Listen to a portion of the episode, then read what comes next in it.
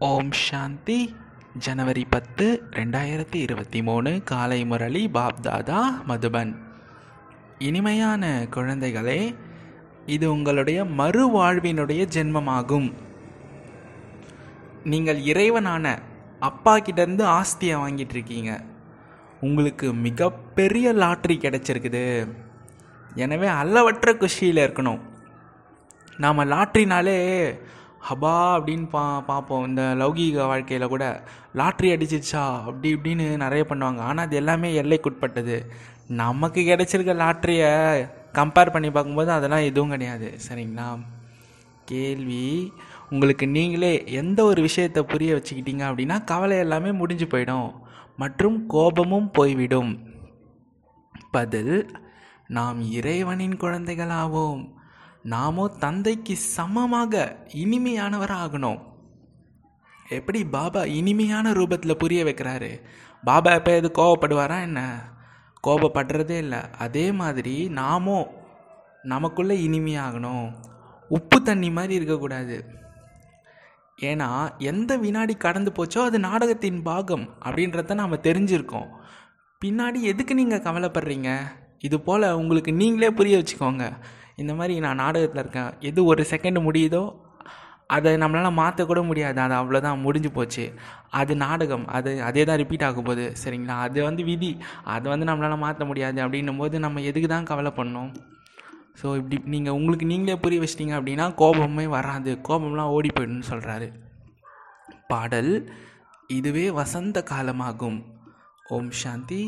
இது ஈஸ்வரிய குழந்தைகளின் மகிழ்ச்சிகளின் மகிமையாகும்.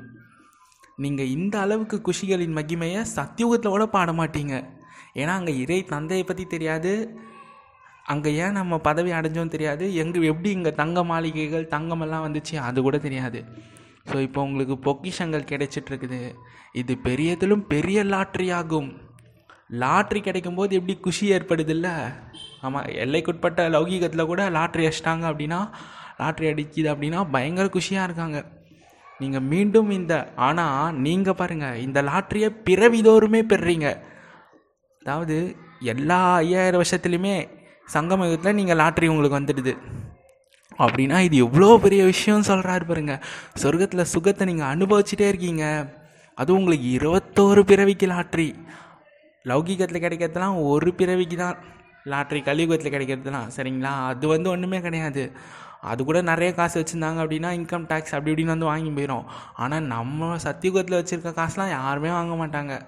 சரிங்களா? ஸோ இது உங்களுடைய மறு வாழ்விற்கான ஜென்மமாகும் யார் உயிருடன் இருந்தே இறக்கலையோ அவர்களுக்கு மறு வாழ்விற்கான ஜென்மம் அப்படின்னு சொல்ல மாட்டாங்க. பாபா சொல்லியிருக்காரு குழந்தைங்களாகி நீங்கள் நேற்று கூட சொன்னார் இல்லைங்களா? நீங்கள் இறந்து பிறந்திருக்கிறீர்கள் அப்படின்னு. ஸோ நீங்கள் ஒரே உடலில் தான் இருக்கீங்க. கலியுகத்துலேருந்து இறந்து இப்போ சங்கமயுகத்துக்கு வந்திருக்கீங்க. சரிங்களா? ஆனால் சில சமயங்கள் அந்த கலியுகத்தின் பழக்கங்கள் டக்கு டக்குன்னு வந்துடுது. அதனால் இறந்த நீங்கள் மறுபடியும் உயிர் பிழைச்சிக்கிறீங்க அப்படின்னு சொல்கிறார் பாபா. ஒரு முரளியில் வரதானத்தில் சொல்லியிருந்தார். சரிங்களா? ஸோ யார் உயிருடன் இருந்தே இறக்கலையோ அவங்கள மழுவார்வை எடுத்தவர் அப்படின்னு எப்படி சொல்ல முடியும்? அவர்களுக்கும் அளவு கடந்த குஷி கூட இருக்காது அப்படின்னு சொல்கிறாரு ஆமாம் சங்கமுகத்தில் வந்து கலியுகத்தை பற்றி நினச்சிட்டு இருந்தால் குஷி எப்படி இருக்கும்? ஸோ மறுவாழ்வு உடையவராக ஆகாத வரைக்கும் நீங்கள் முழுமையான ஆஸ்தியை அடைய முடியாது. ஆமாம் ஆக்சுவலாக ரெண்டு விதமாக இருக்குது யார் வந்து சத்தியுகத்தில் வருவாங்க அப்படின்னா பாபாவுக்கு முழுமையாக அர்ப்பணம் பண்ணவங்க. தன்னையும் சரி உடல் மனம் பொருள் எல்லாமே பாபாவுக்கு அர்ப்பணம் பண்ணி அதன்படி வாழ்கிறவங்க சத்தியுகத்தில் வருவாங்க. சங்கமயுகத்துலேயும் கொஞ்சம் இருந்துக்கிட்டு கலியுகத்துலேயும் கொஞ்சம் இருந்துக்கிட்டு இப்படியே புத்தி மாறி மாறி இருந்துச்சுன்னா அவங்க திரேதாயுகத்தில் தான் வருவாங்கன்னு சொல்லியிருக்கார் பாபா. ஸோ யார் தந்தையினுடையவராக ஆகுறாங்களோ தந்தையை நினைவு செய்கிறாங்களோ அவர்களை தந்தையும் நினைவு செய்வார். ஸோ நீங்கள் ஈஸ்வரிய குழந்தைங்களாக இருக்கீங்க.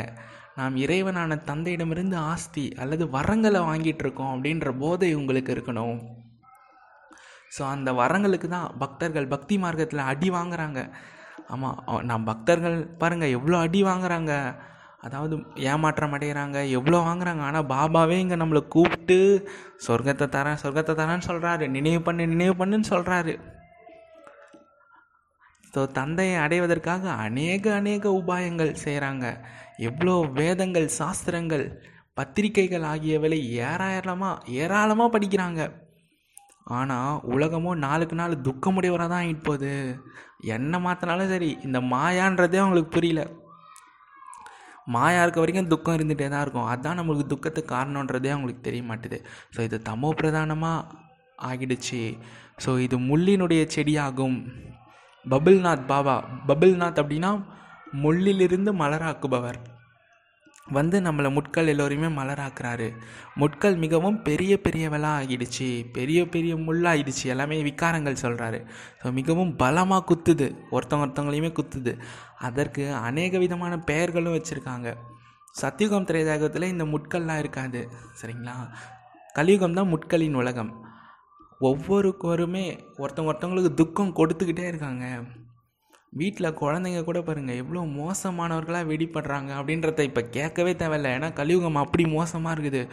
பிறந்த குழந்தைங்களுக்குள்ளேயும் விகாரங்கள் இருக்குது இப்போ இந்த காலத்தில்.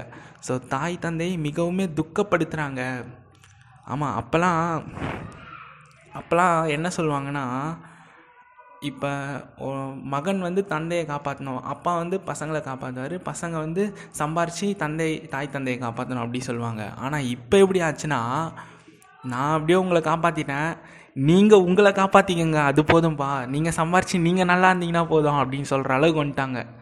ஸோ எல்லாருமே ஒரே மாதிரி இருக்கிறது கிடையாது. எல்லாவற்றையும் விட அதிகமாக துக்கம் கொடுக்கறது யார்?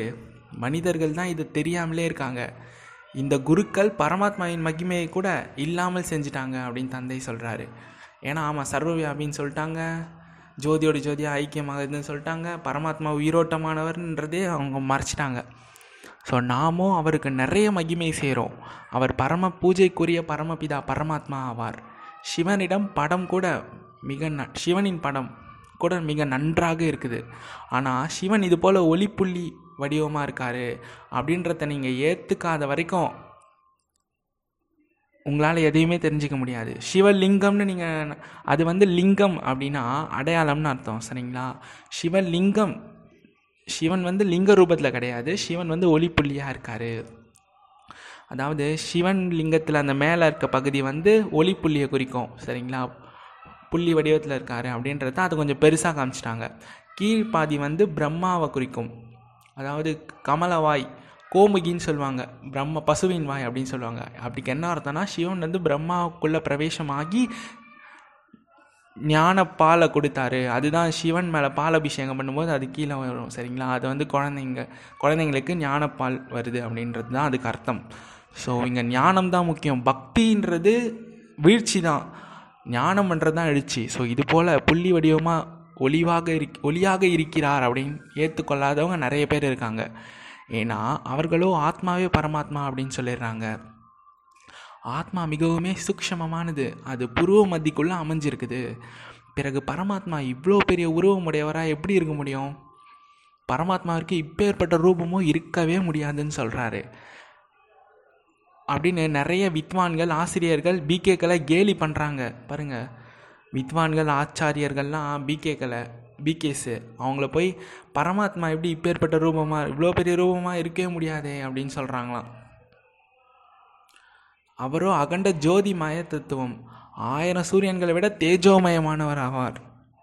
உண்மையில் இது தவறாகும். இவருடைய சரியான மகிமை பற்றியோ சிஎம் தந்தையே சொல்கிறாரு அவர் மனித சிருஷ்டியின் வித ரூபமாக இருக்கார். இந்த சிருஷ்டி ஒரு தலைகீழான விருட்சமாகும். பகவத்கீதையிலே இருக்குது தலைகை சிருஷ்டி மரம் அப்படின்னு. ஸோ சத்தியகம் திரேதாயகத்தில் அவரை யாருமே நினைவு செய்ய மாட்டாங்க. மனிதர்களுக்கு துக்கம் ஏற்படும் போது தான் ஹே பகவானி ஹே பரமபிதா பரமாத்மா கருணை புரியுங்கள் அப்படின்னு அவரை நினைவு பண்ணுறாங்க சத்தியுக திரேதாயகத்தில் யாருமே கருணை கொடுங்க அப்படின்லாம் யாருமே கேட்க மாட்டாங்க. அது படைப்பவர் தந்தையின் புதிய படைப்பு. இந்த தந்தையின் மகிமையே அளவற்றதாகும். ஞானக்கடல் பதீத பாவனர் ஆவார். ஞானக்கடல் ஆவார். அப்படின்னா ஞானக்கடல்னு சொல்கிறோம் அப்படின்னா அவரை அவர் கண்டிப்பாக நமக்கு ஞானம் அளித்திருக்கணும் இல்லையா? அவர் தான் சத்து சித்து ஆனந்த ஸ்வரூபமாக இருக்கார். சைத்தன்யமானவர் உயிரோட்டமானவராக இருக்கார். ஆமாம் உயிரோட்டமானவர் தந்தை சரிங்களா? உயிரோட்டமான இறைவன். ஞானமோ சைத்தன்ய ஆத்மா தான் தாரணை செய்யுது நாம் சரீரம் விட்டு போகிறோம் அப்படின்ற வச்சுக்கோங்க. பின் ஆத்மாவில் ஞானத்தின் சமஸ்காரம் இருக்குது அப்படின்னு சொல்கிறாங்க ஆமாம் ஆத்மா ஒரு பிறவி விட்டு போகும்போது சமஸ்காரத்தை எடுத்துகிட்டு போகுது. ஸோ குழந்தையா ஆனீங்க அப்படின்னா கூட அந்த சமஸ்காரம் இருக்கும். ஆமாம் இப்போ நம்ம சத்தியகம் திரேதாயத்துக்கு எப்படி போகிறோம் இப்போ தாரணை பண்ணி எப்படி ஆத்ம அபிமானியாக ஆகிறோம்? அந்த சமஸ்காரத்தை தான் சத்தியகம் திரேதாயத்துக்கு எடுத்துகிட்டு போகிறோம் ஆனால் உறுப்புகள் சிறியதாக இருக்கிறதுனால குழந்தைங்களால பேச முடில குழந்தைங்கள சொல்கிறாரு ஸோ உறுப்புகள் வளர்ந்து விடும்போது நினைவு செய்விக்கப்படுகிறது அப்போது நினைவில் வந்துடுது. சிறிய குழந்தைங்க கூட சாஸ்திரங்கள் ஆகியவற்றையெல்லாம் மனப்பாடம் செஞ்சு செஞ்சிடுறாங்க. இது கூட முந்தைய பிறவியின் சமஸ்காரம் தான் இருக்குது. இப்போ தந்தை நமக்கு தனது ஞானத்தின் ஆஸ்தியை கொடுக்குறாரு. முழு சிருஷ்டி பற்றிய ஞானமும் பாபா கிட்ட இருக்குது. ஏன்னா அவர் தான் விதை விதை ரூபமே அவர் தான். நாமெல்லாம் மாஸ்டர் விதைகள் சரிங்களா? நாம் நம்மை விதை ரூபம் அப்படின்னு சொல்ல மாட்டோம். விதைனா அவசியம் விரக்ஷத்தின் முதல் இடைக்கடை பற்றிய ஞானம் இருக்கும் இல்லையா? எனவே நான் சிருஷ்டியின் விதை ரூபமாவேன் அப்படின்னு சொல்லி என் தந்தையே சொல்கிறாரு இந்த விரக்ஷத்தின் விதை மேலே இருக்குது. விரக்ஷம் வந்து தலைகீழ தொங்கின மாதிரி இருக்கும். மேலே பரந்தாமத்தில் பார்த்தீங்கன்னா அந்த ஆத்மாக்களுடைய அரேஞ்ச்மெண்ட்டு ஸோ ஞானக்கடலாவார். சிருஷ்டியின் முதல் இடை பற்றிய ஞானம் தான் அவர்கிட்ட இருக்குது. இல்லைன்னா என்ன இருக்கும் அவர்கிட்ட? சாஸ்திரங்களின் ஞானம் இருக்குமா என்ன? அதுவும் நிறைய பேர்கிட்ட இருக்குது. நிறைய பேர்கிட்ட தான் சாஸ்திரங்களின் ஞானம் இருக்கு. அதுவே வாங்கிட்டே இருக்கும். என்கிட்ட இருக்கிறது ஒரிஜினல் ஞானம் அவர்கிட்ட இருக்கிறது ஸோ அது எந்த ஒரு வித்வான் ஆகியோருக்குமே கிடையாது. இந்த சிருஷ்டின்ற விரக்ஷத்தின் உற்பத்தி பால பாலனை மற்றும் அழிவு இது எல்லாமே பாபா தான் செய்விக்கிறார் ஸோ இதன் ஆயில் எவ்வளவு இது எப்படி விருத்தி அடையுது அப்படின்னு நீங்கள் யார்கிட்ட வேணுமாலும் கேட்டு பாருங்கள் யாருக்குமே எதுவுமே தெரியாது அப்படின்னு சொல்கிறாரு ஒரே ஒரு கீதை தான் அனைத்து சாஸ்திரங்களுக்கும் சிரோன்மணி தாயாக விளங்குகிறது. மற்ற அனைத்துமே அதனுடைய குழந்தை குட்டிங்க தான். கீதையை படித்தா கூட ஒன்றும் புரியாதவங்களா இருக்கும்போது மற்ற சாஸ்திரங்கள் படிக்கும்போது நன்மை தான் என்ன தான் கிடைக்கும் அப்படின்னு கேட்குறாரு கீதையை படித்தே ஒன்றும் புரியலனா மற்ற சாஸ்திரங்கள் படிக்கும்போது என்ன கிடைக்கும்? ஆஸ்தியோ பிறகும் கீதையினால் கிடைக்க வேண்டியிருக்குது. இப்போ தந்தை முழு நாடகத்தின் ரகசியத்தை புரிய வைக்கிறார். தந்தை கல்புத்தியிலிருந்து தங்க புத்தியாக ஆக்கி பாரஸ்நாதனாக ஆக்குகிறார். இப்போ எல்லோருமே கல் புத்தி கல்லுக்கு நாதனாக இருக்காங்க. ஆனால் அவங்க தங்களுக்கு பெயர் பெரிய பெரிய பட்டங்களை கொடுத்துக்கிறாங்க. கல் புத்தியாக இருக்காங்க. ஆனால் நாங்கள் தங்க புத்தியுடையவர்கள் அப்படின்னு இந்த கலியுகத்திலே சொல்லிக்கிறாங்க. அப்படின்னு மகிமை தங்களுக்கு தங்களே பண்ணிக்கிறாங்க. ஆனால் தந்தையுடைய மகிமை எல்லாவற்றையும் விட தனிப்பட்டது. நான் ஞானக்கடலாவேன் ஆனந்த கடலாவேன். இப்பேற்பட்ட மகிமை தேவதைகளாகிய உங்களுக்கு கூட பாட முடியாது. பக்தர்கள் தேவதைகளுக்கு முன்னால் போயிட்டு நீங்கள் சர்வகுணங்களும் நிறைந்தவர்கள் அப்படின்னு அவங்களுக்கு முன்னாடி பாடுறாங்க. தந்தைக்கோ ஒரே ஒரு மகிமை ஆகும். அதையும் நாம் தெரிஞ்சிருக்கோம். இப்போ நாம் கோயிலுக்கு போகிறோம் அப்படின்னா இவர்களும் முழுமையாக எண்பத்தி நாலு பிறவி எடுத்திருக்காங்க அப்படின்னு அந்த சிலைங்களை பார்த்து நம்ம சொல்ல முடியும். ஸோ அந்த ஞானம் நம்மக்கிட்ட இருக்குது. ஸோ இப்போ நமக்கு எவ்வளோ குஷி இருக்கணும்? இதற்கு முன்பு இப்பேற்பட்ட சிந்தனை எப்பயாவது வந்திருக்கா? நான் இது போல் ஆகணும் அப்படின்னு இப்போ நாம் புரிஞ்சுக்கிட்டோம். புத்தியில் எவ்வளோ பெரிய மாற்றம் வந்திருக்கு? ஞானம் உள்ளே போன பிறகு. ஸோ தங்களுக்குள்ள மிக மிக இனிமையானவர்கள் ஆகுங்க. உப்பு தண்ணீர் மாதிரி ஆகாதீங்க. பாபா எப்பொழுதாவது யாரிடமாவது கோவப்பட்டிருக்காரா என்ன?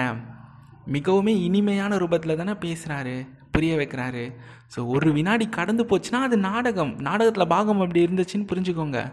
இதுக்காக நீங்கள் ஏன் கவலை பண்ணும் இது போல் தங்களுக்கு தாங்களே புரிய வைக்கணும். நீங்கள் ஈஸ்வரிய குழந்தைங்க. குறைஞ்சவர்களாக என்ன? இறைவனுடைய குழந்தைகள் அவசியம் இறைவன் அருகிலே இருப்பாங்க அப்படின்றத புரிந்து கொள்ளக்கூடியவர்களாக இருக்கீங்க. இறைவன் நிராகாரமானவராக இருக்காரு. நிராகாரமானவர்னால் அவருக்கு உடல் கிடையாது ஆத்மாவாக இருக்கார். எனவே அவருடைய குழந்தைகள் கூட நிராகாரமானவர்கள் தான். அதே குழந்தைங்க தான் இங்கே சரீரத்தில் சரீரம் தரித்து பாகம் நடிச்சுட்டு இருக்கீங்க. அவ்வளோதான் வித்தியாசம். சொர்க்கத்தில் இருப்பதோ தேவி தேவதா தர்மத்தின் மனிதர்கள் ஆவார்கள் ஒருவேளை எல்லாருடைய கணக்குமே அமர்ந்து எடுத்தோம் அப்படின்னா எவ்வளவு தலையில் அடித்து கொள்ள வேண்டியதாக இருக்கும்? ஆனால் வரிசை கிரமமாக காலத்துக்கேற்ப கொஞ்சம் கொஞ்சமாக ஜென்மம் எடுக்கிறாங்க அப்படின்னு சொல்கிறாரு இதற்கு முன்போ மனிதர்கள் நாய் பூனையாக இருந்தாங்க அப்படின்னு நினச்சிக்கிட்டீங்க. ஆமாம் நம்ம கூட அப்படி தான் நினச்சிருந்தோம். போன பிறவியில் வந்து விலங்காக இருப்போம் அடுத்த பிறவியில் வேணால் விலங்காக பிறப்போம் அப்படின்னு. ஆனால் அப்படி கிடையாதுன்னு சொல்லிட்டாரு. இப்போ நம்ம ஆத்மாவில் இருக்கிற ரெக்கார்டிங்கு எத்தனை சரீரம் எடுத்தாலும் ஆண் சரீரம் அதான் ஆண் பெண். மனித சரீரத்தில் தான் அது ப்ளே பண்ணும் சரிங்களா? விலங்கு சரீரம்னால் அது விலங்கு ஆத்மா அந்த விலங்கு இதுவே தான் எடுக்கும். அதுதான். ஸோ எப்படி ஆப்பிள்லேருந்து அவரை கொடி முளைக்க முடியாதோ அதுபோல் மனித ஆத்மாக்கள் ப ப பிற ஜீவராசிகளாக பிறக்க முடியாது சொல்கிறாங்க ஸோ இரவு பகலுக்கான வித்தியாசம் இருக்கா? இவை எல்லாமே தாரணை செய்யக்கூடிய விஷயங்களாகும். இப்போ எண்பத்தி நாலு பிறவிகளின் சக்கரம் முடி வந்துச்சு அப்படின்றத சுருக்கமாக புரிய வைக்கிறாரு. இப்போ இந்த சீச்சி சரீரத்தை விடணும். சீச்சி சரீரம் இது. கடைசி தமோ பிரதான சரீரம். இது அனைவருக்கும் பழைய இத்து போன தமோ பிரதான சரீரமாகும். இதன் மீது உள்ள பற்றினை நீக்கிடுங்க. பழைய உடலை என்ன நினைவு செய்வது? இப்போதான் சத்தியுகத்தில் கிடைக்கக்கூடிய நம்மளுடைய புதிய உடலை நினைவு செய்யுங்க. சதோ பிரதான உடல். முக்தி தாமம் வழியாக தான் நம்ம சத்தியுகத்துக்கு போவோம். நாம் ஜீவன் முக்தியில் வரோம் மற்ற அனைவருமே முக்தி தாமத்திலே ரெஸ்ட் எடுப்பாங்க. இதற்கு வெற்றி முழக்கம் அப்படின்னு சொல்லப்படுது.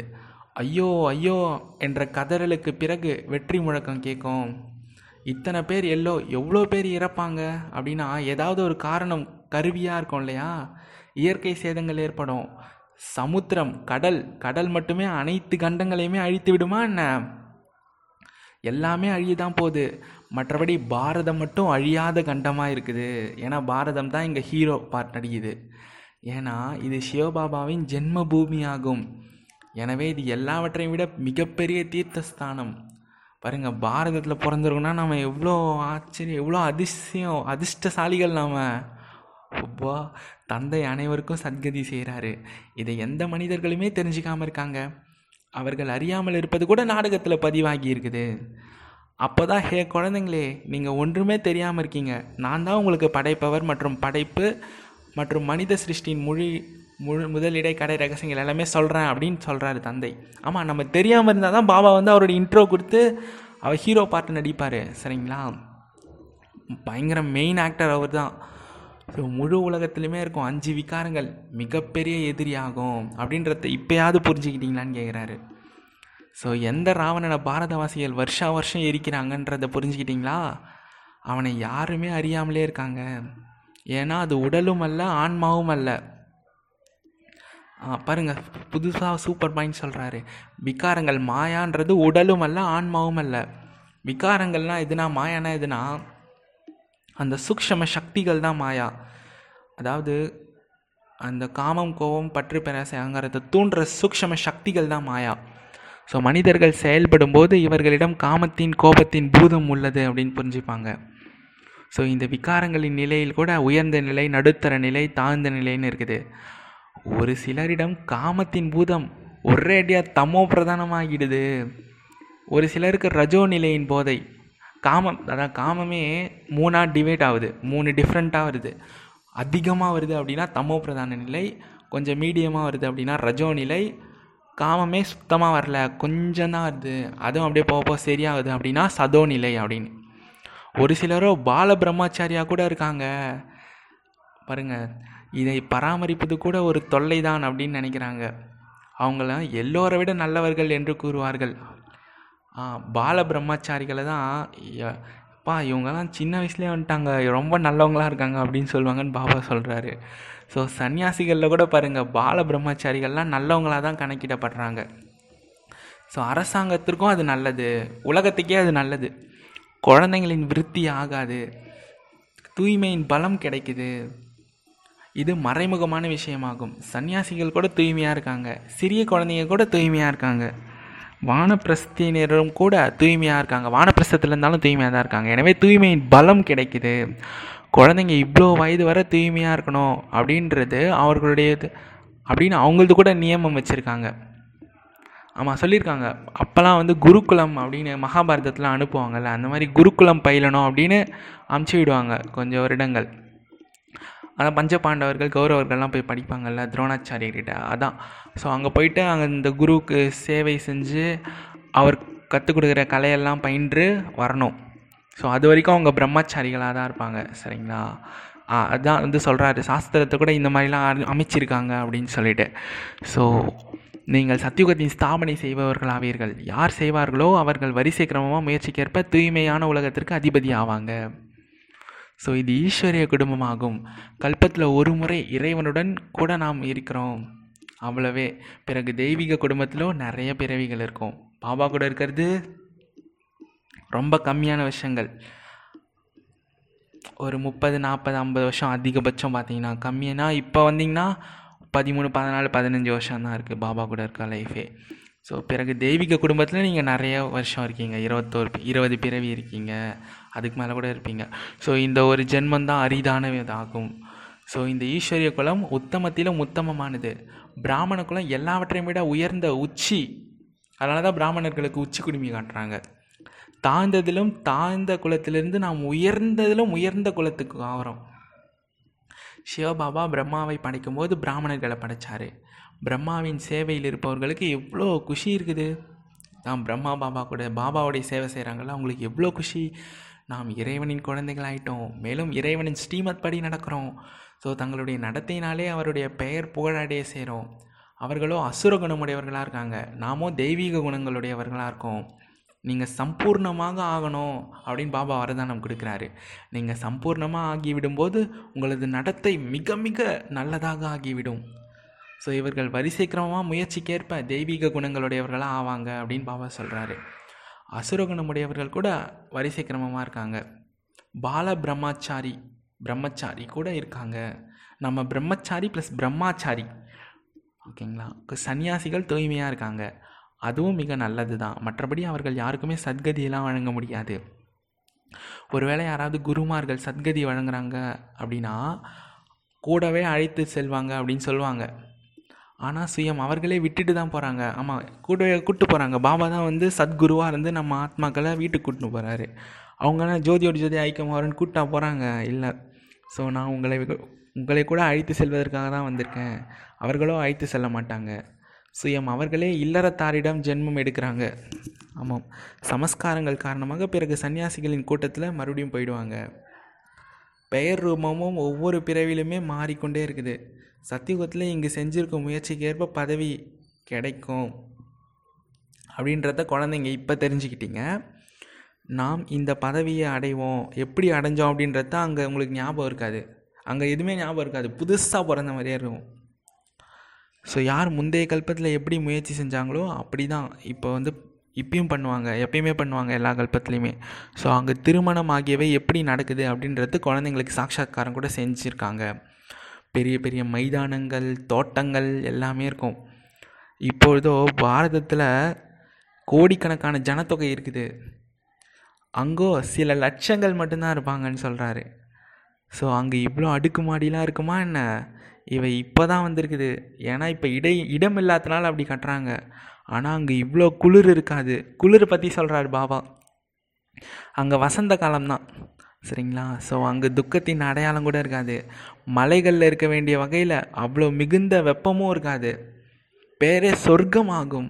இச்சமயம் மனிதர்கள் முட்களின் காடுகளில் இருக்காங்க. எவ்வளோ சுகத்தின் விருப்பம் இருக்காங்களோ அவ்வளோ துக்கமும் அதிகரிச்சுட்டே தான் போகுது. இப்போ மிகுந்த துக்கம் ஏற்பட போகுது. சண்டை ஏற்பட்டால் ரத்த ஆறு பாய போகுது. நல்லது. இந்த முரளி எல்லா குழந்தைகளுக்கும் முன்னால் கூறினார் நேரடியாக கேட்பது முதல் நம்பர். ஒளிப்பதிவு நாடா மூலமாக கேட்குறது ரெண்டாவது நம்பர். முரளி மூலம் படிப்பது மூன்றாவது நம்பர். சதோ பிரதானம் சதோ மற்றும் ரஜோ தமோ என்றோ கூற மாட்டார்கள். டேப்பு ஒளி நாடாவில் மிக சரியாக வருது அப்படின்னு சொல்கிறாரு என்ன சொல்கிறாருன்னா பாபா வந்து நேரடியாக குழந்தைங்கள பார்த்து அங்கே சொல்கிறாராம் நீங்கள் என்கிட்ட நேரடியாக கேட்குறீங்கல்ல முரளியை பாபா அந்த டைமில் கேட்டிருப்பாங்கல்ல நேரடியாக பாப் தாதா கிட்டேருந்து அதெல்லாம் முதல் நம்பர் அவங்கெல்லாம். ஒளி நாடா மூலயமா கேட்குறது அங்கேருந்து ரெக்கார்ட் பண்ணி கேட்டாங்கல்ல செகண்ட் டைம் அது வந்து ரெண்டாவது நம்பர் முரளி மூலமாக படிக்கிறது மூன்றாவது நம்பர் சதோ பிரதானம் சதோ மற்றும் ரஜோ தமோ என்றோ சொல்ல மாட்டாங்க. டேப்பு ஒளிப்பதிவு நாடாவில் மிக சரியாக வருது அப்படின்னு சொல்கிறாரு ஆமாம் ஆமாம் பாபா ஒளிப்பதிவு நாடாவை பற்றி கூட புகழ்ந்து பேசுவார். ஏன்னா பாருங்கள் நான் சொல்கிறத அப்படியே பர்ஃபெக்டாக உங்களுக்கு சொல்லி தருதேன் அப்படின்னு சொல்லிட்டு ஒளிப்பதிவு நாடாவை பற்றி சொல்லுவார் நல்லது. இனிமையிலும் இனிமையான காணாமல் போய் கண்டெடுக்கப்பட்ட செல்லமான குழந்தைகளுக்கு தாயும் தந்தையும் ஆகிய பாப் தாதாவின் அன்பு நினைவுகளும் காலை வணக்கமும். ஆன்மீக குழந்தைகளுக்கு ஆன்மீக தந்தையின் நமஸ்தே. ஆன்மீக தந்தைக்கு ஆன்மீக குழந்தைகளின் நமஸ்தே. தாரணைக்கான முக்கிய சாரம் ஒன்று. உங்களது நடத்தை மற்றும் தெய்வீக குணங்களால் தந்தையின் பேரை புகழடைய செய்யுங்க. அசுர அவகுணங்களை நீக்கிவிட வேண்டும். நீங்கள் எந்த அளவு பாபாவை பிரத்யக்ஷம் பண்ணுறீங்களோ பாபா உங்களை பிரத்யக்ஷம் பண்ணுவார் உலகத்துக்கு. ரெண்டாவது பாயிண்ட்டு இந்த பழைய இத்து போன உடல் மீது பற்று வைக்காதீங்க. புதிய சத்தியுக உடலை நினைவு செய்யுங்க. தூய்மையின் மறைமுகமான உதவி செய்யுங்க. தூய்மையாக இருங்க அப்படின்னு சொல்கிறாரு அதுவே மிகப்பெரிய ஒரு உதவி.